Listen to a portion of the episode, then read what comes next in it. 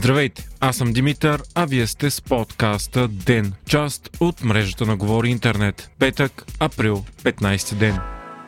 Създаваме ден всеки работен ден от две години и половина насам и вече имаме над 600 епизода. Време е за промяна и освежаване към по-добро. Затова и правим анкета сред вас, нашите слушатели, насочена към съдържанието и качеството на подкаста. Вашето мнение е наистина важно за нас, заради което и ви призоваваме да я попълните. Може да я откриете в описанието на епизода ни. Анкетата е кратка и ще ни помогне да направим ден по-добър. Благодарим ви!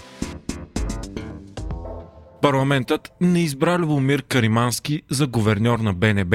Това стана след като той бе подкрепен само от има такъв народ и ДПС, а цялата останала управляваща коалиция, както и ГЕРБ и Възраждане, гласуваха против или въздържал се. Каримански стана повод за най-голямата криза в коалицията до сега, след като той не получи подкрепа на останалите три партии, но въпреки това ИТН не се отказа до последно от кандидатурата му и се надяваше тя да мине с гласовете на опозицията. Продължаваме промяната, също имаше свой кандидат Андрей Гюров, но той се оттегли сам заради конфликта. Така сега на поста на БНБ ще остане сегашния управител Димитър Радев, въпреки че мандата му изтече преди 6 месеца. Управляващите трябва да започнат нова процедура за избор на негов наследник.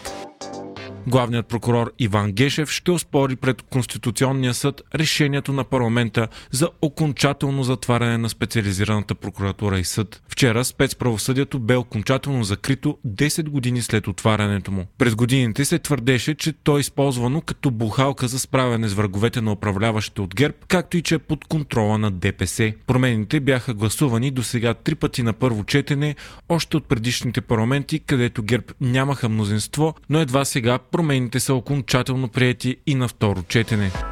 Потънал е руския кораб Москва. Крайцерът бе флагманът на руския черноморски флот. За потъването му има две версии. Според руснаците това е станало след взрив на боеприпаси на борда, а според украинците именно те са го потопили след като са го ударили с крилати ракети Нептун. Според информацията едва 50 от над 500-те души екипаж са спасени, но според Русия почти целият екипаж е бил успешно евакуиран. Основният кораб е много важна част от руския черноморски флот и неговото отсъствие със сигурност ще намали значително боеспособността по море. Русия не може да замени потъналите си кораби в Черно море, защото Турция затвори Босфора за военни кораби. Москва е част от проекта ракетни крайцери Атлант, най-мощните по боева способност руски военни кораби след ядрените крайцери Орлан, които обаче са в Северния флот. Междувременно днес, явно за отмъщение, Русия нанесе най-мощните си ракетни удари по Киев след оттеглянето си от района. Министерството на отбраната на страната обяви, че е унищожил военен завод в покрайните на Киев и заплаши, че ще усили ударите си в отговор на всяка терористична атака или саботаж, извършвани на руска територия от националистическия режим на Киев. Нанесени са и нови удари в Харковска област и по официална информация от Москва са обстрелвани общо 13 украински военни обекти.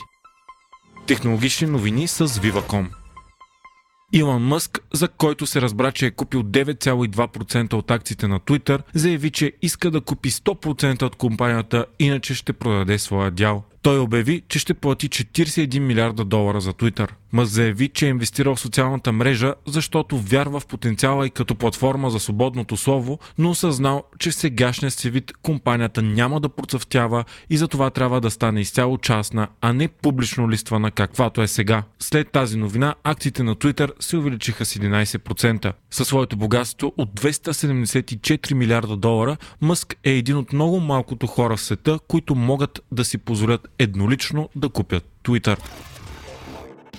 И втора Twitter новина за днес. Купувачът на NFT-то на първия твит, публикуван някога в Twitter, лично от основателя му Джак Дорси, заяви, че не може да го продаде. NFT-то бе продадено миналата година за 2,9 милиона долара, а сега, когато купувачът се е опитал от своя страна да го продаде на онлайн търг, е получил оферта от максимум 6200 долара, едва 0,2% от вложените пари. Купувачът е очаквал да го продаде за поне 25 милиона долара. Вие слушахте подкаста Ден, част от мрежата на Говори Интернет. Епизода подготвих аз, Димитър Панелтов, а аудиомонтажът направи Антон Велев.